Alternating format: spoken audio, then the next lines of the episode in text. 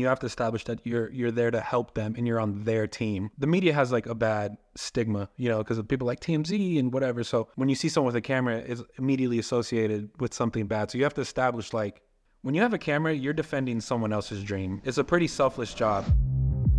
Welcome to Talk Doc to Me, a podcast and community dedicated to candid conversations around documentary storytelling. I'm your host, Leah DeLeon, and today's guest is Brandon Lawless. Brandon is a documentary filmmaker and photographer based in Los Angeles. He has created content for the NFL, major fashion brands, and artists such as Big Sean and Lil Uzi Vert. In this episode, you'll hear about Brandon's background as an athlete, how he balanced film school while playing college football, and the importance of honing your craft. Let's get right into it. I'm so excited. Me too. Okay, well, This is my first podcast.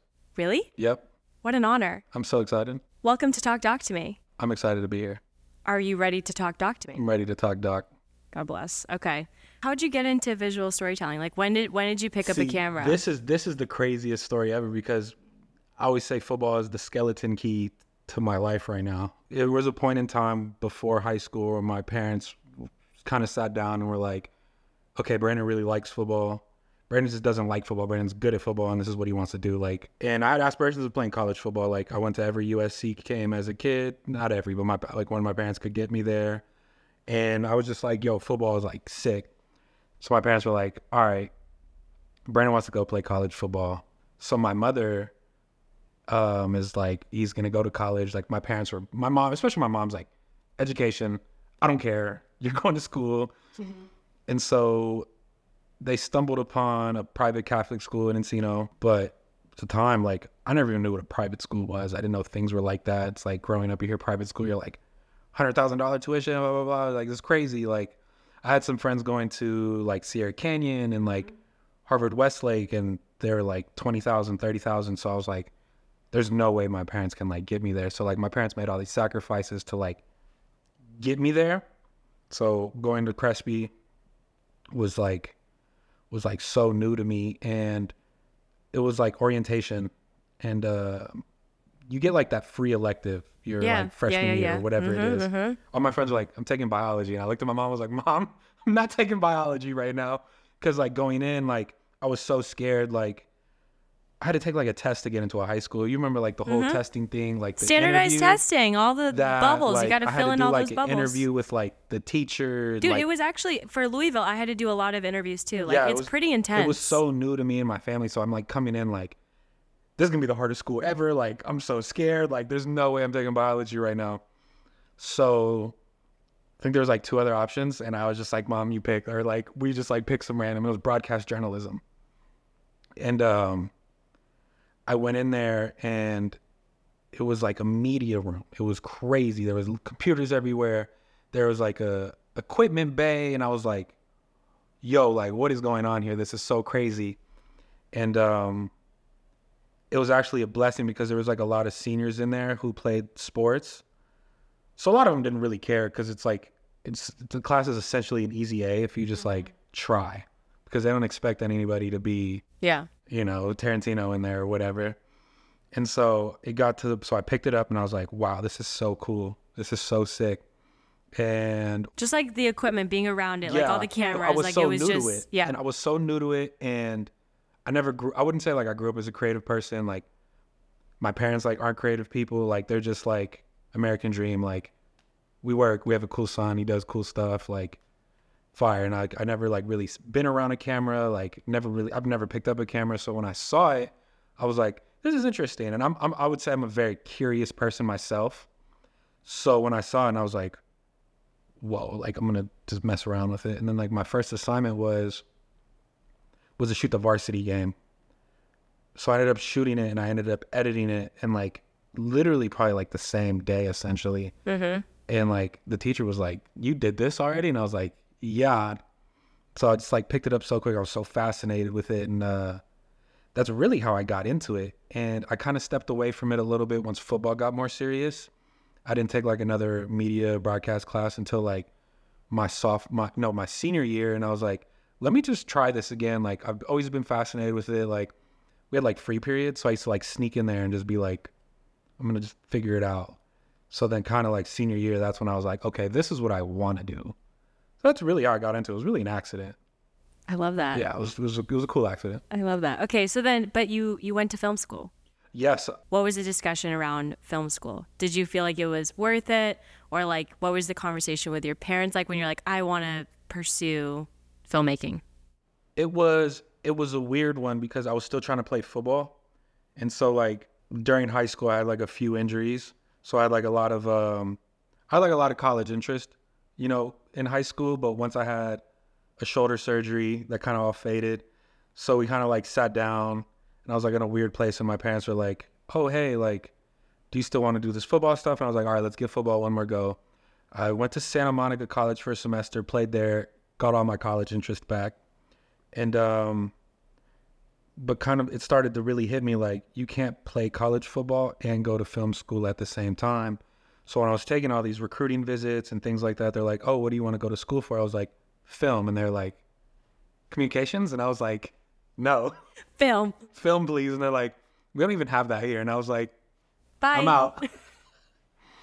um, but then finally, like a big time program came in, offered me, and I was like, cool. And that was like that in the back of my head was always the goal to like go to a big time program. So I went there and I got And where there. was that? Where was that? Uh, West Virginia. I got there and I was like, this isn't what I want to do. they didn't have a film school either, but I was like, big time program. Like this is everything. Like we've For worked football. for. Yeah. okay. So, So, they offered you they offered you like a, a scholarship yeah, to they go. offered me full ride. Offered me full ride to go to West Virginia. I got there in the summer, and I was just like, but they didn't have a film program. But it was, I would always say, it was more so of like an egotistical move, just to like feed everything. And it was like, I saw green and I went. And well, that's hard. That's hard not to to say. Oh my gosh, I should go there. Someone is giving me a full ride. Yeah, and no. I'm sure from your parents' perspective, they're like, "Oh my god, like our son has made it. Please go." Yeah. you know. So they were just like everyone was just like super happy, and it was just like I would say like I got super caught up in the moment, which was like super awesome. But this was also at a time where I was still like, what do I really want to do? So like when I ended up getting there, it it wasn't it didn't take a lot for me to realize like, okay, maybe this isn't what I want to do. Um, and so I honestly ended up leaving before the season even started. Got back in the into the transfer uh like portal. They didn't even have a transfer portal at the time. And um I originally wanted to go to SC because they did have a film school. Had like that communication school. They just built Annenberg. And I was like, okay, I want to go there. But they're like bunch of transfer rules. So like I couldn't go there immediately. And this program came in. They're like, hey, we're not big time program. We're still division one. We still play against like Arizona and things like that. And we have a film school and you can go there. Cause it's like a lot of times if even if there's a film program, the counselors and the coaches will be like, I don't even think you could like have the time for that. Because it's just too intensive. Like basically, if you're an athlete I- plus film school, it's just like nope, you just don't have the for time. disaster. Because I mean, I've I've had friends get like their degrees, like they're like they've been like shied away from like other degrees. It's like being a college athlete is like full time. It's really a full time job. Um, it's just like, and so I didn't realize that until I did it. So they let me go to film school, and then kind of like after my first year, I'm like, I kind of see why people told me I can't do this, but I just toughed it out. And what school was that? that I went you to I went to NAU, so I went to film school there. Majored in creative media and film, emphasis in documentary making, and finished my football career there. Called it a raps after, but yeah, So you did you did do football and yeah, I did. That was the hardest thing I ever had to do in my life. you were a college athlete Yeah, plus filmmaking. Yeah. The recipe for disaster. huge recipe for disaster. Literally, Would every you recommend that to other people? it really like- just depends on. It's it. This is gonna sound really cliche and corny, but it's like how bad do you really want it? And um, but the good thing for me was it being a smaller school and a smaller program. I would say football wasn't like it was still serious, but it wasn't as serious because it's like you take a kid who plays football at SC, his aspirations are immediately like if you play football at SC, you're like I'm going to the NFL. So you're doing all the crazy stuff, go to the NFL. You're lifting twice a day. You know everything. So your schedule is truly like you know, locked up. But here it's like I had a little bit more freedom. Like it gave me the option to like, for me, like I've never, I was never a person who was like, I have to go to the NFL. I just wanted to play college football. So when I went to that smaller school, like I was still able to have fun. I was still able to play football. It was very, um, still a very serious like thing. And so But it wasn't like your end all, and that was Yeah. like that was a, a happy medium for a you. Like you were able to do me. both. It was like it was a perfect give and a a give and take. And while you were at NAU, what was your entry point into starting to make documentaries, or what what kind of projects did you work on during during college? So when I first got there, I ended up getting hurt again. so I ended up getting like a shoulder. Yeah, I've, I've, my college my college career was not good. I probably I think out of like a five year uh five year college career, I think I played like twelve games. It was so bad. So- Reminds me of poor Anthony Davis. Yeah, no, literally. That's that was that was me. I was street I was street clothes for real. So I got hurt my sophomore year, but we had a we had a receiver who was like really good, and everyone's like, oh, he's going to the NFL. He's breaking all the records. And so I was taking this. I was taking a film. I was taking like a real documentary class, and I was like, let me make my life. It was it wasn't. It sounds terrible. It wasn't like the passion of mine. Like I didn't come out of it as like a I really want to do this project. I was like, how can I make my life easier doing football stuff and filmmaking stuff? So I was like, I'm gonna do it on my friend. So I literally just brought a camera to practice, used it to get all the B-roll. He lived like three doors down from me. So I just show up, audio clip, be like, I'm interviewing you right now. So and then we ended up doing like really good. like me and the team, we killed it. I think like someone was like, you should enter this in like the Sedona Film Festival. I ignored the email. It was so bad of me. I was like, I don't know what this is. Like, I'm scared. I'm okay. So that's really what like I was like, I want to do this. Like this was so much fun. So I loved I loved storytelling. I think storytelling's like big on like I want to tell people who you are and like who they are. And it's just like And it always starts with your friends. Like you always have to like Yeah. I feel like as documentary filmmakers, you either like you do it about your friend or your family, and that's how you like practice. And then you can, you know, follow your other passions and kind of like develop after that. But Yeah. starting with your closest friends or family, I feel like is is always the way to go. I feel like it's like easiest because it's like you're you're more comfortable. Yeah. I think that's like a big thing that what really makes good documentaries is like how comfortable can you be with your subject? What's the access you have to your subject? And like I learned that on later on. So I think that's why it's like start with your friends. It's just way easier. You already know them. But yeah, that's that's how I was like, I want to continue to do this. I love that. Okay, tell me tell me who is Kayvon and how did you start this relationship with him? Kayvon Thibodeaux is a football player, businessman, um, out of the South Central Los Angeles area. He is now he plays for the New York Giants. He was drafted fifth overall last year in the NFL draft. Um, he's somebody who just wants to give back to his community, help his community thrive, help his community win, and um, yeah, that's, that's who he is, a hardworking guy. And when did you start working with him? Started working with him January of, or November of 2021. So before he got drafted. Yeah, he yeah, literally right before he got drafted, I covered literally is like as soon as he left college to now. And you were posting on social media saying that you're doing these things. Do you Yeah. think that helped with the, you know, just top of mind? Like, oh, Brandon's doing this. Brandon's a guy. Yeah, I always say I think it's just like credibility in a sense. I always think like now, even like now, social media is like starting to blow up. Like your personal brand is so big. So like posting my stuff like really helped me out because it, it, it got me seen. And so it's like when when you have like a personal brand like that and you're like posting the things, other people will see it and be like, okay, like how can we apply this to like what we're trying to do? So they saw me like I was doing doc- I did a documentary with ESPN. I did a I did another one with ESPN and McDonald's. So they were like, okay, this is kind of like what we're looking for. Somebody sent me to their team and was like, oh hey, so I get a phone call and they're like, you're with us, and I was like, cool, and it just started just like that. I've been there ever since. Okay, now tell me about like the first meetup. How did that go? And how do you, because as we were saying, like as a documentary filmmaker, number one is your relationship with your character and making sure that they feel comfortable and they feel like they can be themselves on camera. How do you, how do you foster that relationship? So the first night I met him, it was actually his 21st birthday. He had like a big, um, it was, it was like a very intimate event with like some of his closest friends, um, some of his like closest business relationships, some of his like partners that help him like throw it. It was like a, it's like a real, you know, suit and tie event. Um, we ended up just like we actually ended up just chopping it up real briefly. I actually didn't even like shoot anything that night. I just took photos just to kind of just show them there, show who I am, and kind of I always like come off with like the photography stuff first, just to show them like how I can like work, like my work, and just kind of get them comfortable to me being around. Not as invasive as like following him around everywhere Yeah. with a camera and a microphone. Yeah. Photography, I feel like you can be like, snap, snap. Hey, like you look pretty cool, huh? Yeah, Like and- still like hang out. Yeah, You know, like kind of like work it That's in. what I I was so agree with scared you. of. I think I, I I like that approach. Yeah, and so just hanging out and just kind of like being there.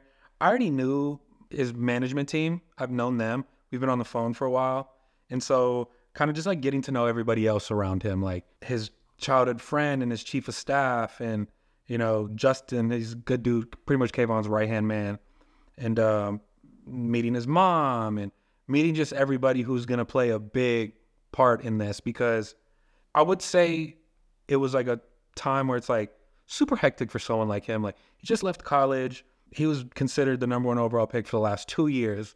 So his life is always just like media heavy and just like I didn't want to go in there like just like guns blazing. Um, usually, so I went in with the photography. I will. We we have common friends as well. So like name drop, be like, oh hey, like I know this person too, whatever. And it's just like You're just trying to yeah, hang first. Like much, you're not hang. trying to be like, hey man, like you know? what's up dude like are you excited then for your birthday like no like i was just like i'm just gonna kick it we'll hang out i ended up coming like super light like i didn't have like i i knew i knew it was gonna turn out well because i ended up running out of batteries so like i didn't want to like overstay or anything like i was with him the entire night from when he left his house to go to his birthday so and yeah, at- this point, like you, you were basically hired on by the management team to follow him, like leading up to the draft, or like what was like the initial like it was literally just like we're just gonna document everything. Like we just Got want it. you there. Like Yep. you know, do that. Do his like personal branding stuff, his social media stuff. Like get him content, whatever. Yeah, So we were doing that. Before I started doing that, I was like interning at Atlantic Records. So I was like shooting music. I was doing a lot of music. So a lot of my friends are like big named people. I don't really look at them like that, but it's like taught me how to operate and move around people with like a high social status. And so I kind of just like started moving around there, documenting everything, and just starting to build a good friendship essentially. Like me and Kayvon, I would say we're good friends. We're not, it's not someone who I can just be like, it's not like a subject. It's not like talent or anything that I'm following. Like we're friends. Like that's what's really helps a lot. and it was kind of natural off the off the bat. Supernatural. But it but it came from you going in there and being like, okay, I'm gonna like show up as a human being myself, Yeah. not put the camera first, and just like get to know the people around him. and just having to be you know and just showing that you're like trustworthy that was the most important thing for me was like i always say as a dp as a cameraman a photographer whatever you have to be one of the most trusted people in the world because you're going to be exposed to things that you're to have access to things that other people don't have access to who want access to especially you know when i was in the music industry you know music leaks all the time things like that. You see things you hear things and you know even it doesn't matter what industry if you have someone has social status you're to have access to certain things. So you have to really develop that trust because once you develop that trust it gives you the access to get cooler shots cooler angles allows you to ask better questions just being comfortable. And so that's what i really wanted to establish first not only with him but with his team and so once we got to that level it just like took off like we were just now, like I say, we're, we're we're friends. It's someone like I can call and be like, "Yo, what are you doing?" So yeah, like working with Kayvon, it's just like it was it was just like super easy because Kayvon majored in journalism. Uh, he wants to do a lot of. He's very media savvy. He loves like working with Kayvon. Like a lot of the times, he'll beat me to the punch. He'll be like, "Hey, go interview this person," or like, "Go get this shot," and I'm like, "We're we're I got you, bro. but we are on the same page 24 7 like that's why i love working with him. Like we have the similar story of i mean he has like a school. He has all this other stuff. What he's doing with football is with what i want to do with like my with like my media passion. I came from like an inner city like lausd school that didn't have anything. So i wasn't exposed to this art until i got to like a better situation so i always think like there's so many other brandons out there who don't have the access to this stuff. And that's how Kayvon thinks too of like what if we just put resources to where I come from? You know I made it out. There's so many other people who can make it out who are so smart.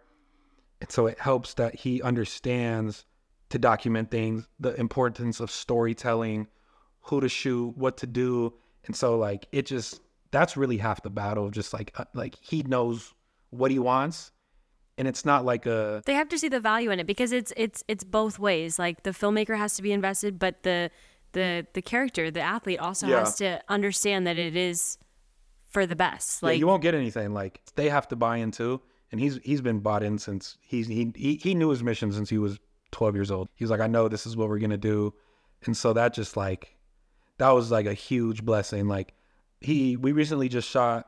Uh, that's kind of like probably the only thing we've put out that we've like really shot of him was him buying his mom a house. They had a housewarming party that weekend. He was like, all right, like I need you to go interview this person, like that person, like oh he's like oh look my grandma's on like the balcony, like go up there, like get a video, and I'm like yes, very collaborative. And it's just like and it just makes my life so much easier because and like even when I got to do like a man on the street interview with him or like a random like like a fly interview, he's like cool, like let's get this done, like and, he, and he'll like because he understands that it's never like a oh hey like can you do this for me one more time like he's like was that good like or do we got to do it again or Yeah. he's pretty much directing his own story which is like so cool to me That's amazing. yeah And so how how did you get connected to ESPN? How did that work out? my mom's friend has their own production company, DG West, and I'm coming out of like we're coming out of the pandemic, and I was like, I don't really know what I want to do, but they're like, you should just come PA with us. So we, I was in North Carolina for probably like three months. We were doing the Why Not Us series, and um, they it, it wasn't really like it was a, it was a titled as a PA job, but I was really being mentored. Her husband was the director, and he like really looked out for me and was like, "This is how you do this. This is how you like." Had me everywhere. At the time, I wasn't having a good time because I was really tired.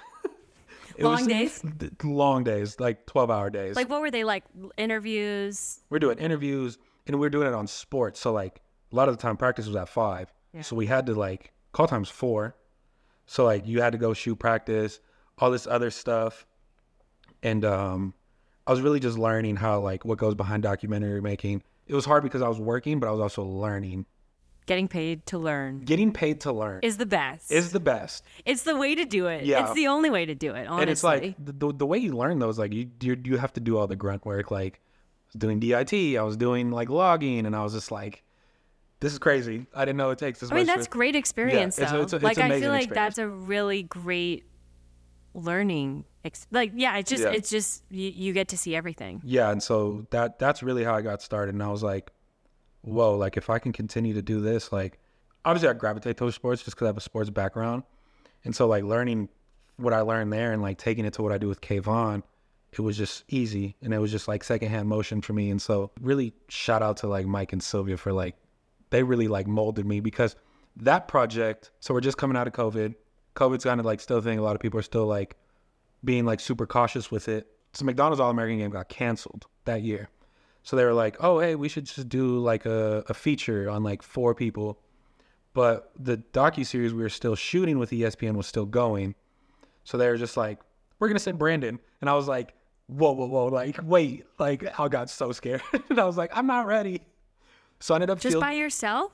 no, it was I was field producing and a scene, and they sent me with their um with another DP that they use, who was like DP slash directing, and we had an audio guy. It was three of us. Okay, solid. I was about to say, like, definitely not by yourself. no, not by right? myself. Okay, I was not ready for that by Okay, myself. All right, all right. Um, and they uh, and they're just like, they just pushed me out the birds. Just go for it. They're like, Just go "Goodbye." make a film. Go make a documentary. but it wasn't like a it wasn't like a it wasn't like hey this is what we're gonna do. It was more so like i get a knock on my hotel room and they're like they're like i think we're gonna send you to arkansas tomorrow. Tomorrow comes and they're like no you're actually going to arkansas tomorrow. And i was like for what? Like this is what you're doing. And i was like ah, man. All right let's figure it out. Still 22 at the time right? So we get to arkansas.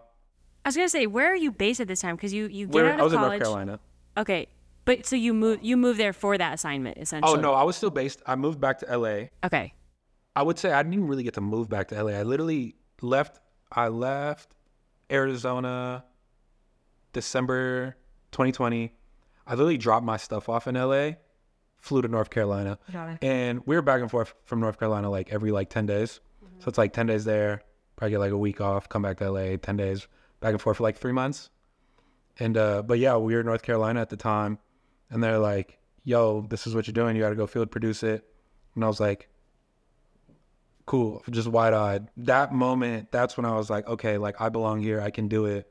But it was also a moment of like, I still have a lot to learn and still like, I still need a lot of experience. We landed, And that was sustainable for you at that point because you were working like for weeks at a time, like on an ESPN docu series Yeah. as like a PA. Mm-hmm. So I imagine you were getting like day rates during that, which Yeah. is allowing you to survive. How was the transition from like you're a PA to oh Brandon, I see you, you're doing good work, like I'm gonna allow you to do something bigger, It was um or was it like I'm just curious, what was no, it? it was it was it was literally like just like the uh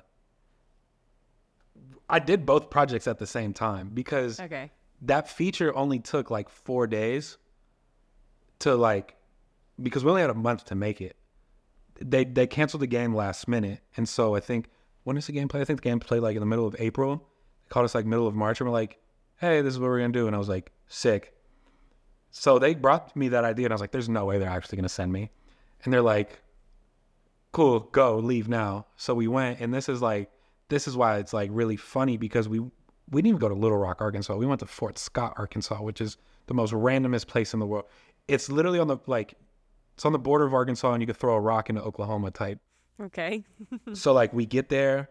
I'm 22. Everyone's meeting me there. So obviously is like being like the field producer, like everything's you're running point. I go to rent the Escalade and they're like, "You're too young to rent this." So we couldn't get SUV. your first job, you're just My first done. job, I'm You're just like, done. They're I was like, like, who I was hired like, this guy? I was like, I'm failing.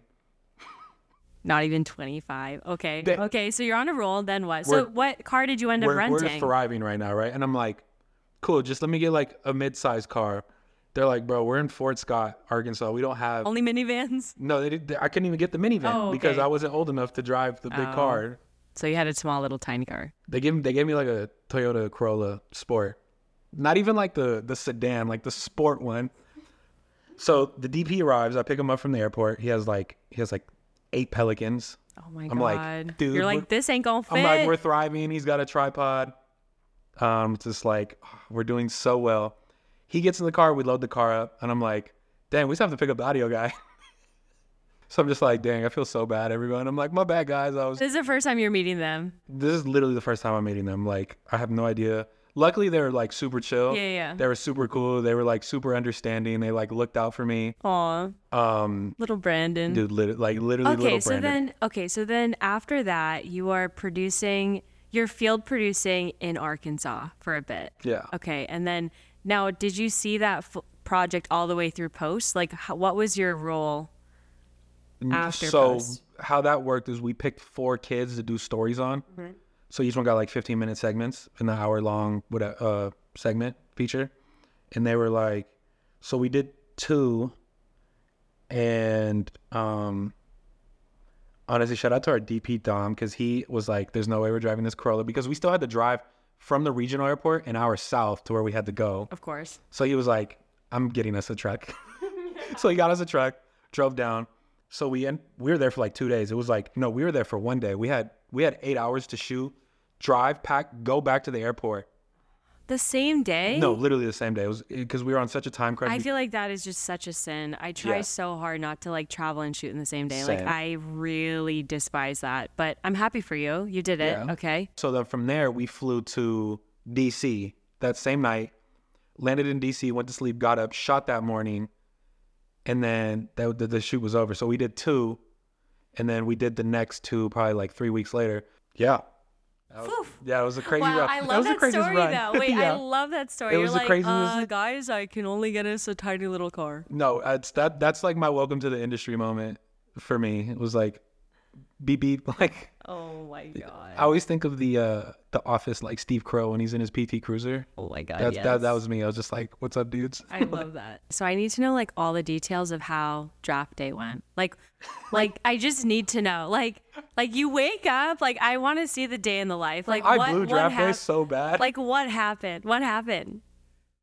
So the NFL is literally like the FBI. It is one of the hardest things to get access to. And um, so, mind you, I'm contracted by the NFL. I work with the Rams. I work with the NFL. I do projects for the NFL. As a contractor, As a ba- contractor, like yeah. per project or like per team. How does that work? With the NFL, Yeah. um, a lot of it is per project. Okay. But like during the season, I would cover the Rams and whoever the other team is. So like I work for both teams on game day. If that makes sense. Yeah. So I ended up working like all the Super Bowl events prior to the draft because it was in LA. So draft day kicks off. And you're still you're still working with Kayvon though, No, right? that's why I'm there. I'm not there with the NFL. right, right. Okay. And so we go we go to Vegas. We do like the whole nine yards. Like the private jet's like super awesome, super cool. But that's the hardest like three days because not only my documentary and everything, I'm also running social content and like getting stuff for Kayvon's Instagram, the team's Instagram, mom's Instagram. Who whatever. else is helping you during this? Like who else posts this stuff? Your boy, just me. How did I know that that was the answer? I Because had, I had another I had another friend Andrew who who was who helped a lot too.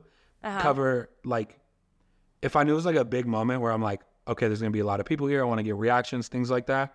I had another friend who covered it. But draft day, everybody's calling for a spot. Everyone wants to come to the party. This, this, and that. And my my friend Andrew, who was covering it, his friend was getting drafted. So he was like, he was helping me because the guy who my friend was covering was also working out with Kayvon. So they were getting ready for the like draft and the combine together. So he was there. So he kind of like doubled up and helped me out Right. too. But like it's definitely slim pickings. Like they do not hand out those media passes easily. No. Like so, how does that work? You're just like you're with Kayvon or like you have a media pass or what what do you need in order to cover the NFL draft? So, dang, this is a story that I don't even know if I should say.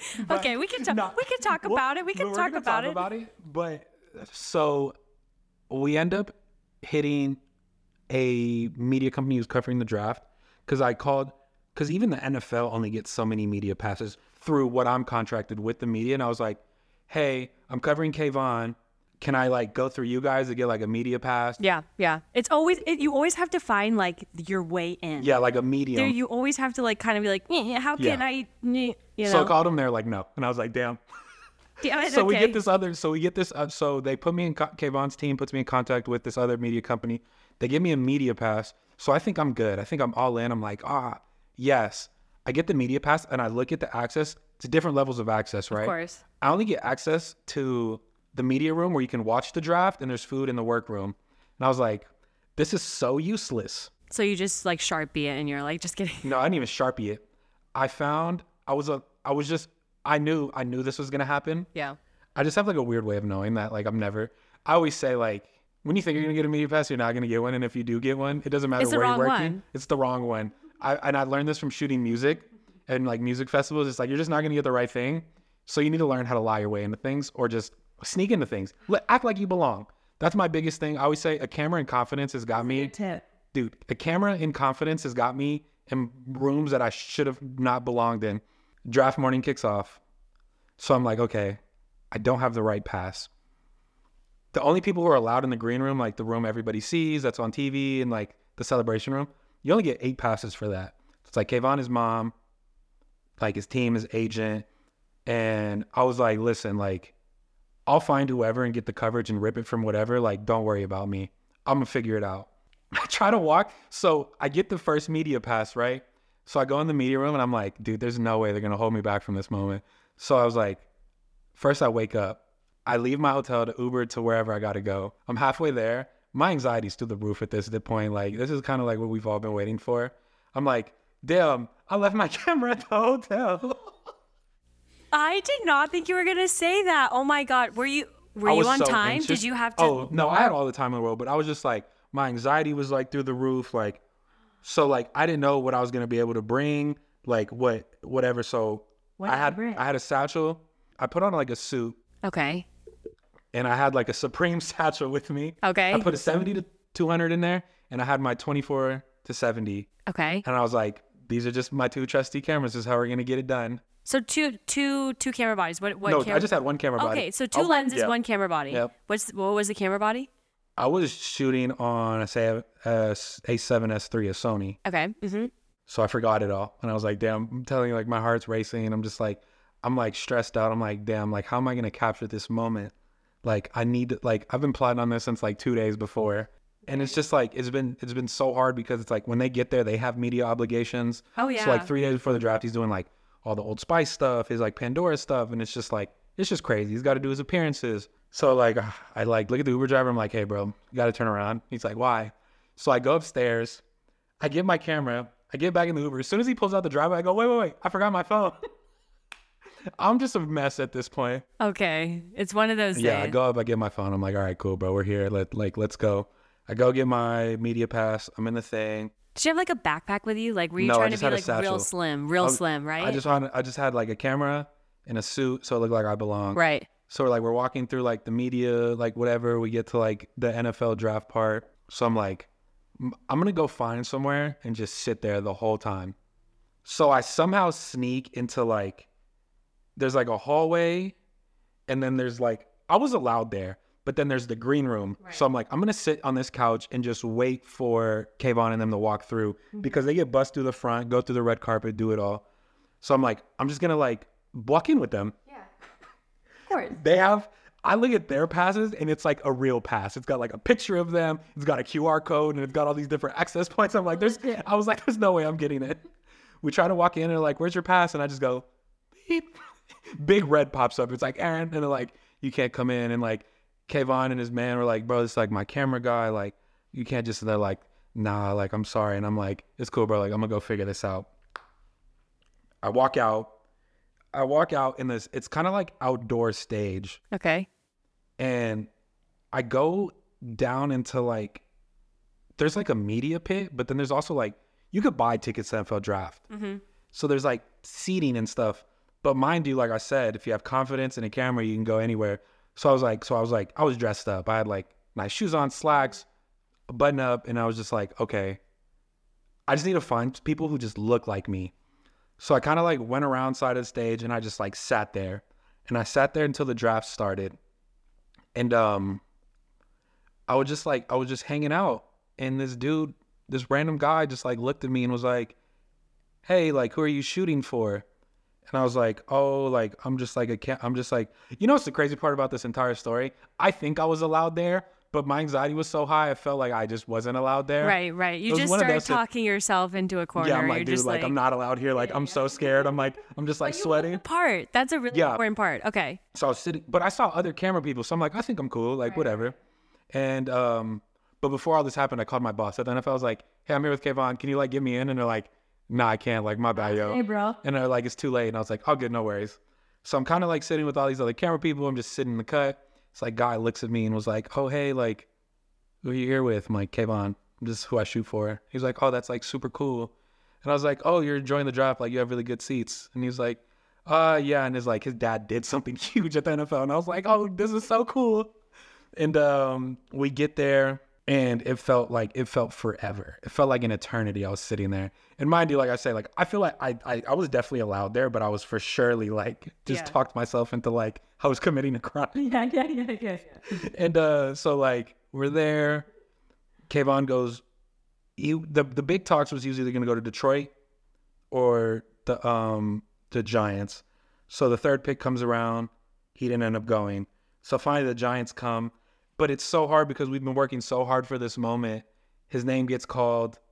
But and it was such a cool moment because they had they had a, a kid named Sam, I think he was part of the Make a Wish Foundation, who got to announce his pick. I'm joined by Sam Prince, a lifelong Giants fan and Make a Wish kid. So the energy was so high, and he was like, With the fifth pick in the 2022 NFL Draft, the New York Football Giants select Kayvon Thibodeaux, defensive end, Oregon. Okay. I'm just like there shooting. So where are you in relation? Like, explain again, because it's like you're not in the green room. You're kind of off to the side, but you're like where the best seats are. is like we're all like the the ticket buyers are and like they they have like seats whatever. I was kind of like along the wall with like all the other photographers, and That had the right media pass, but you did not have the right media pass. I don't know. Okay, I all just, right. I just want to say I didn't have the right media pass, so I, I like, but I never looked at theirs and I was like, what does theirs look like? Like Right. I want to make sure, but but nobody you, questioned me. But Nope. you were in the you were in an optimal spot for that moment. yeah, like I didn't like I didn't sneak in there. I literally just walked there, like through every entrance, Yeah. through every hallway.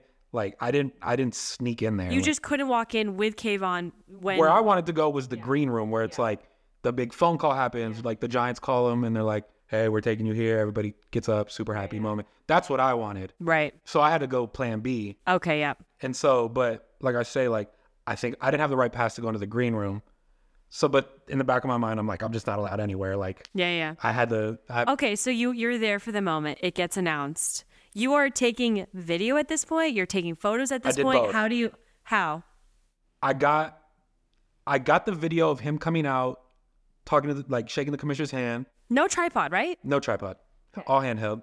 And then I flip over because they do like a big, they do this really cool thing where they have, they make your jersey in the back. They have like 60 seconds to do it. So they put like the Thibodeaux, num- the number one, and there's a Giants jersey. And he walks up and he gets to hold it and take a picture. So like I just flipped over, got that picture. And um, On the same camera body, just like quick photo, boom. Yeah, and that and that's kind of and that's nice that it. That's why I didn't like. Usually I run like a FX three, like run and gun or like FX six, but with the A7 III, you don't got to like switch modes. I just like flipped over and was just like, I like broke the biggest rule. I obviously did not do the 180. I did not. I did not shoot at one. I did not shoot one over 50 because I was like, I was like, I know I'm gonna shoot. Right. Well, okay, I know. I'm gonna do photo, so I purposely shot the video at one over 250 because I know he's gonna he's gonna jump around or whatever. Whatever. Kill me in the comments. I'm sorry. You got to do what you got to do though. Yeah. Because I was dying to know. I'm like, man, like it's so hard to balance filmmaking and photography. it's terrible. and I I I know that it's easier on a Sony or like Yeah. on certain cameras, but like it just they're two different jobs, and it's so hard when people think that you can do both. Like Yeah.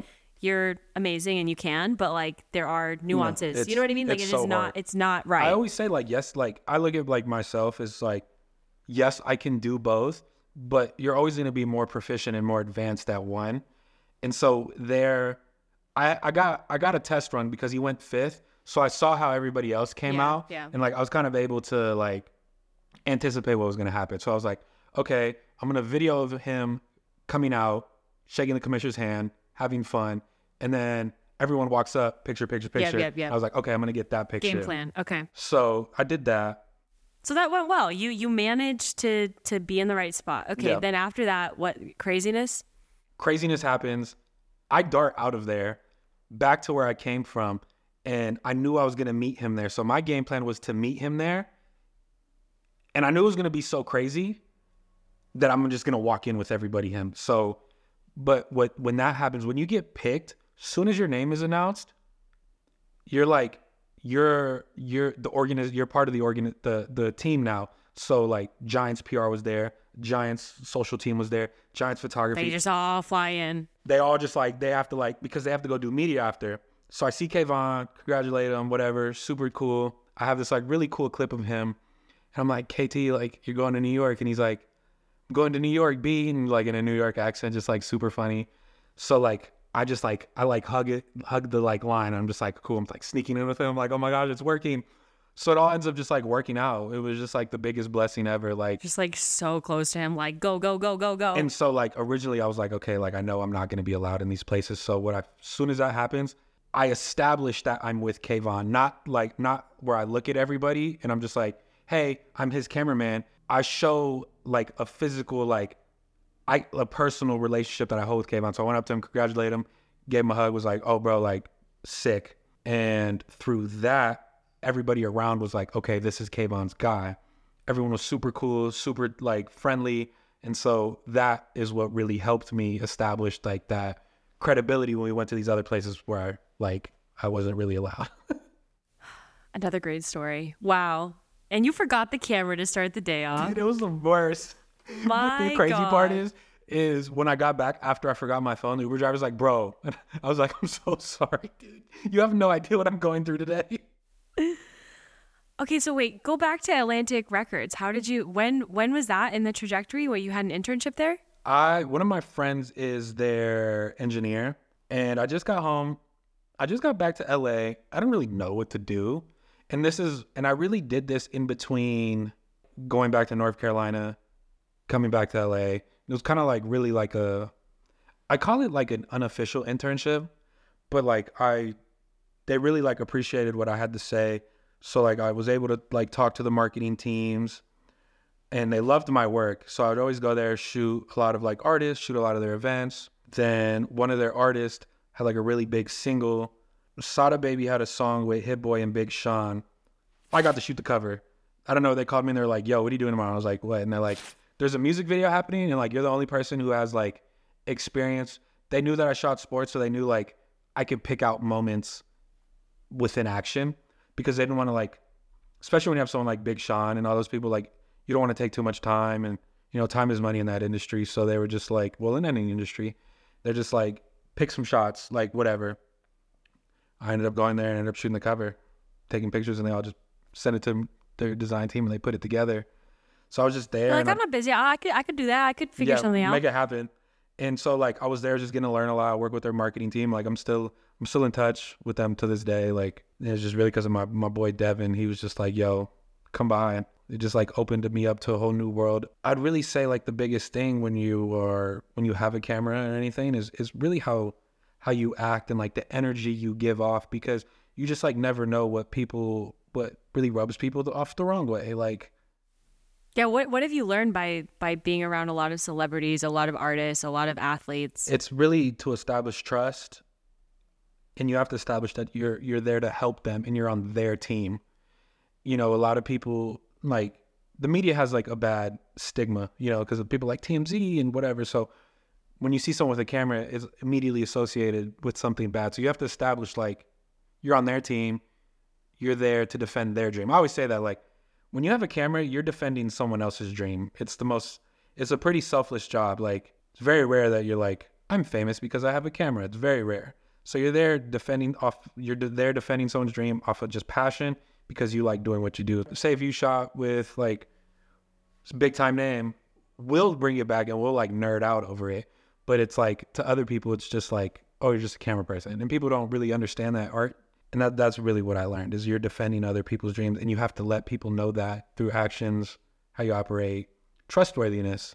It's almost like you're an instrument. Like that's the way I like to look at it is like and it's amazing because with a camera you can go so many places, right? That's you can me. you can be you can ask random questions. You can put yourself in a room. Yeah. You know, you can you can be in all these places that normally you would not be invited into because you have a camera, but it's it's yeah, it's you're you're an instrument. You're you're storytelling for somebody else and it, it's this is what's interesting to me is like it- it's a story to tell the story, you know? And a lot of the times we're so busy working on crafting other stories that we forget to like connect with one another about like the journey because it's it's always a journey. that, and that's what people like don't don't see How do you stand out among other creators like doing the same thing? the way I put it is like not to stand out in like a selfish way. I think the best way to stand out is like being collaborative. I think and definitely being collaborative and like having your own style. I think for like for me, I think like a big thing that I do and that's like it's like a it's a gift and a curse, but it's like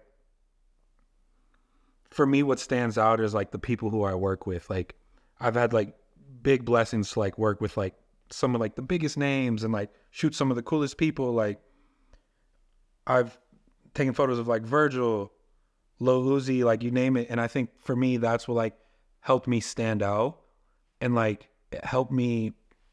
I I, I kind of hate like the world that we live in now where it's like the word like iconic gets like thrown around a lot and especially like you can you can now this day and age you can take like a bad photo of like a famous person and it'll just be everywhere everyone's just like goat emoji iconic this is so cool this is so awesome and there's like nothing against that like that's cool that you got that opportunity i'm not saying like it's like a hateful opportunity like i'm It's not easy to do like a one off though, right? Like, Yeah. oh, I got this sick pic of this one person this one time. and that and that has the power to carry you so far but because of the trust that it took to get there and to get that close to whoever that is.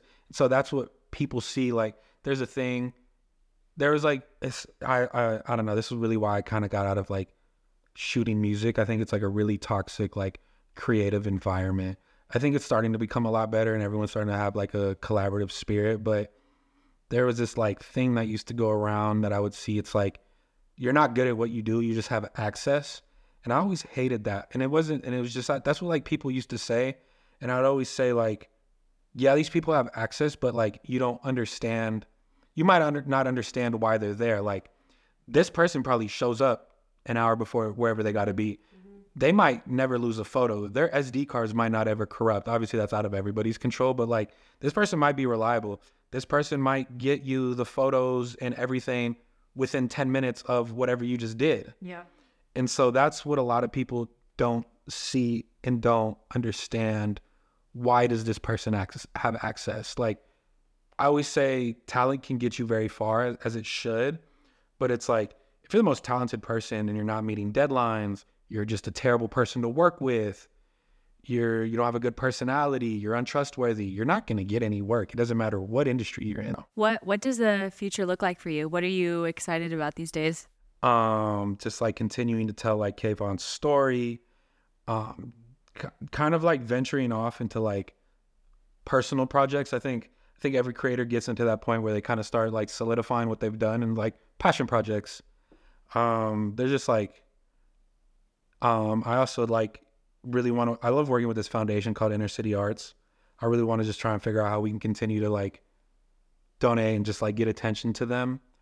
They they're focused on putting like arts back into inner city schools because when budget cuts kick in, in any any situation, media arts are the first thing to get pulled. Like even at corporate companies, I mean, ESPN just laid off a lot of their staff right now. Like the producer who put Last Dance together just got fired from ESPN. Like so that's the first thing that gets taken away from everything is arts, media, from schools, corporates, whatever. So it's like how can we continue to funnel the resources to these schools that don't have them?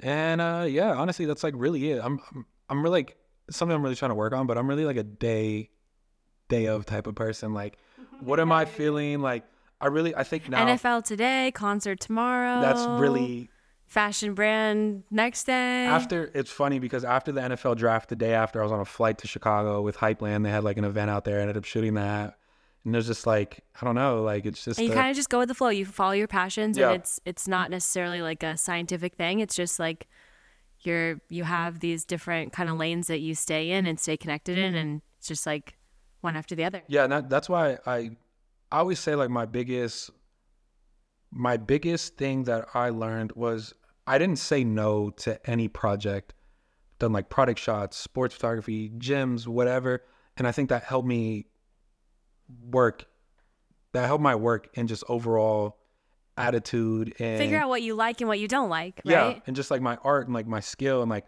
what I can do because like I can pull a little bit of everything to what my passion is. So I think that's just like I don't know. I'm just trying to figure out like what do what is like my goal, really. And for for someone that is like a a mini Brandon, you know, in high school or, you know, just thinking maybe looking at your work being like, "Man, that would be cool to do one day." Like what what would you tell your younger self or s- someone like you that, you know, is interested in getting into media but doesn't know how? Man, hmm. I always I literally ask myself this question every single day. When I was in high school, I remember I still have this picture. We'll put it right here. It's the funniest picture. it is me shooting the Notre Dame game. I think it was like 12 at the time, 13, I don't remember. But I'm just like super skinny, like on the sticks. I didn't even have an SD card. It was on an eight millimeter cassette. Like You were just out there, man. I was just out there and I wasn't even on a tripod. I was on a table with the tripod on the table, standing on the table. And uh but it's just it wasn't like I mean, I know you work with like overtime and you and you see now the sidelines filled with cameras and Oh, it- and it's like it's a, it's a lot of young kids. The barrier to entry is so wide open now. But like when I when I was doing it like our sidelines didn't have any cameras. It was it was MaxPreps and like LA Times and like and LA Daily News and whoever. Like there wasn't like this rush to like so like I don't know what I would like really tell kids right now.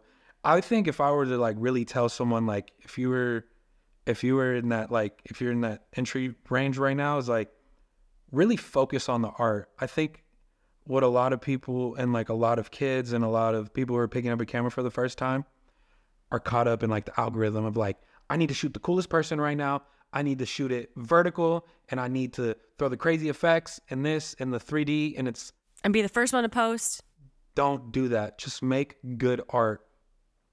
There's this kid right now. His name is Zeno. I met him at a Nike event two years ago. I didn't even know the way I found out was they threw up an edit, and I was like, "Yo, who did this? This is so hard. Like the storytelling, the visual, everything is so good there." And this kid has it down. Like I'm telling you, this kid's gonna be the next big thing. I think he's probably like 15 now. Wow. He was 13 when he did this, but he he gets it. Like he probably posts like once every like blue moon.